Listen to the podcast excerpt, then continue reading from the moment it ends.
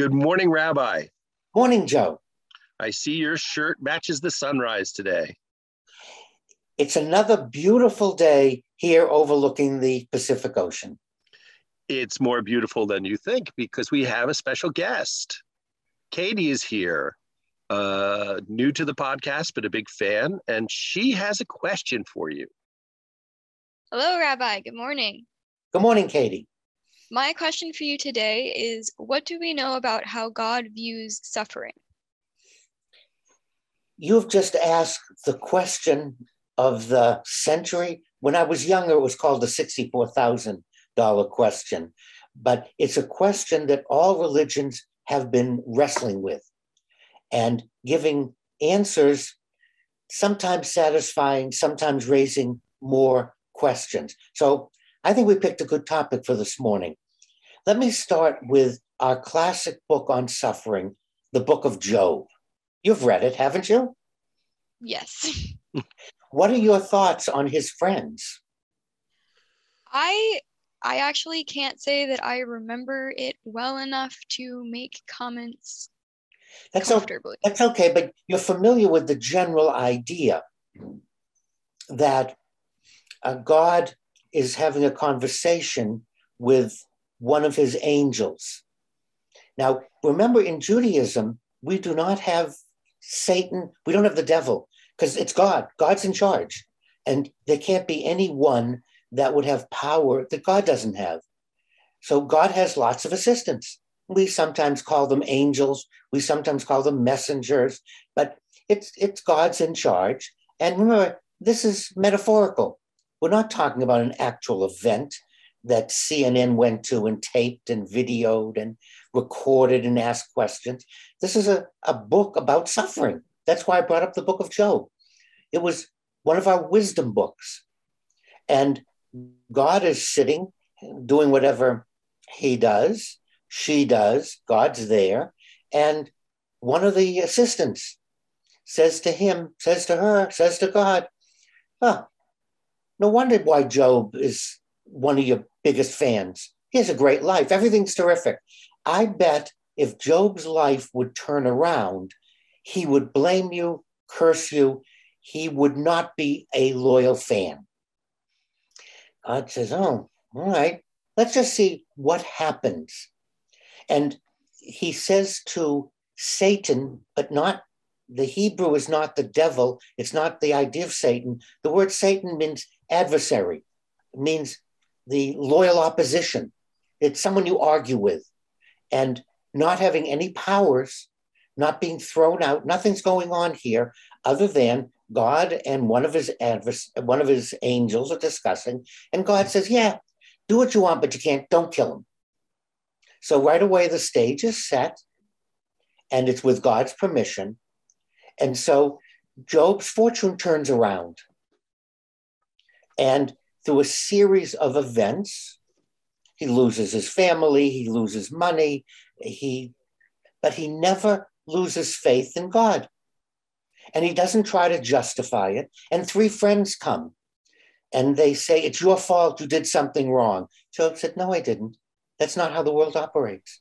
And then someone else says, You didn't observe the ritual in the right way. And Job says, No, that's not how the world operates. And I don't remember offhand the third friends who would blame a system, but Job says the same thing. The original book ends with Job in misery. Unfortunately, human beings don't like unhappy endings. They don't like the fact that bad things, no, good things, no. They don't like the idea that things happen to us. We like to connect the dots. We want to think that someone got cancer because rather than it's a disease. That's why we call it a disease. Automobile accidents. We don't want to think it was an accident, but there are accidents. We want to connect the dots. So a false ending was added to the book of Job. And it raises a lot of questions because he gets a new wife. That seems weird to me. Um, what, he couldn't get his old wife back or he didn't like her? He gets mm-hmm. different children. That seems odd to me. The ending is very strange when one actually looks at it. And it was added because people were unhappy with the idea that there is no reason for suffering other than we're human beings and events happen. Tornadoes happen.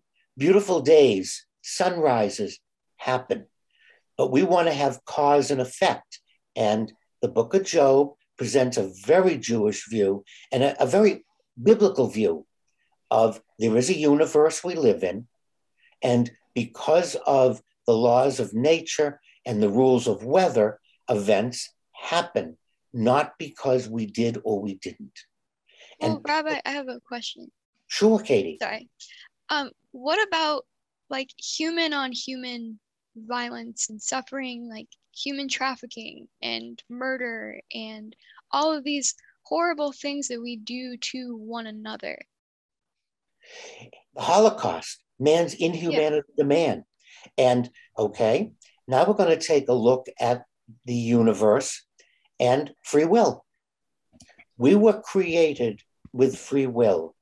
Now, Judaism believes that each of us has two inclinations inside of us the Yetzer Hara and the Yetzer Hatov, the good inclination and the bad inclination.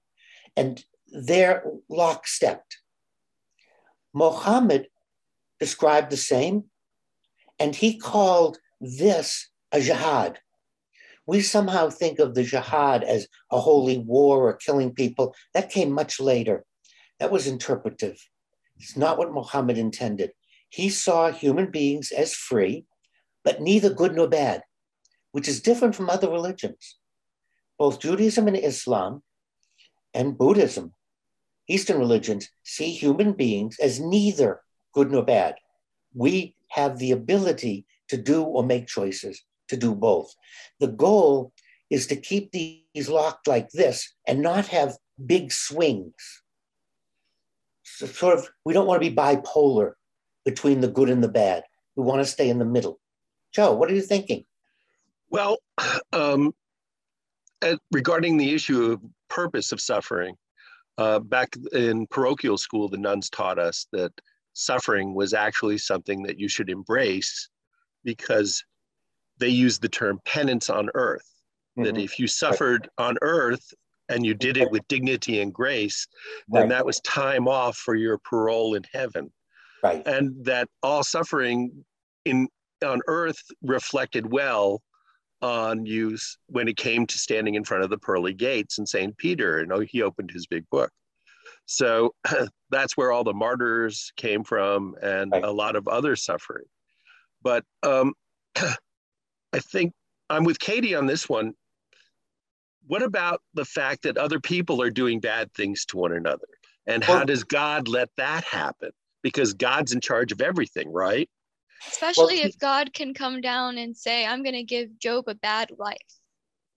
And that why can't why can't God say I'm going to give this person a good life or I'm not going to let these bad people do bad things to good people. Why don't we just put all the bad people together and they can do bad things to each other? Oh, I like that idea. That's a great idea. Put them on an island. But you just opened the window for me because what I'd like you to do is look out the window. You described the world. Well, rather than saying, why God, why God, our concept of God is not correct. Our concept of God is not consistent with the world. And that's where we have to change our thinking. We developed an idea of God that's not consistent with the way the universe operates. The sensible, logical, and most comforting thing to do is let's change our concept of the one. Rather than trying to make up excuses, run in circles, have philosophy, it's a total and complete waste of time. And as you're pointing out, it doesn't work. When we look at the world, we see that things happen. They're neither good nor bad, Katie. We're the ones labeling them as bad. Cancer is not malicious. It's not bad. It's a disease.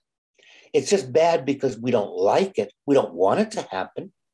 But I don't know. I have a very hard time saying some things aren't bad. Like we, we've talked about before, I'm interested in criminology, criminal justice mm-hmm. stuff. And I read yesterday about um, a case of an eight year old girl who just lost her life for a monster and her mother is left to deal with that her family is left to deal with that i have a really hard time not labeling that as bad okay i agree with you but you're labeling it bad from your perspective it is neither good nor bad. It was an event.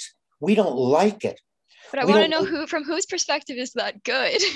It's not good. That's my point katie. It's neither good nor bad. It's the nature of the universe. There are things that happen.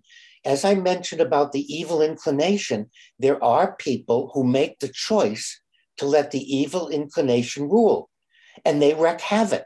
They do. They destroy. They hurt. Look at the Holocaust.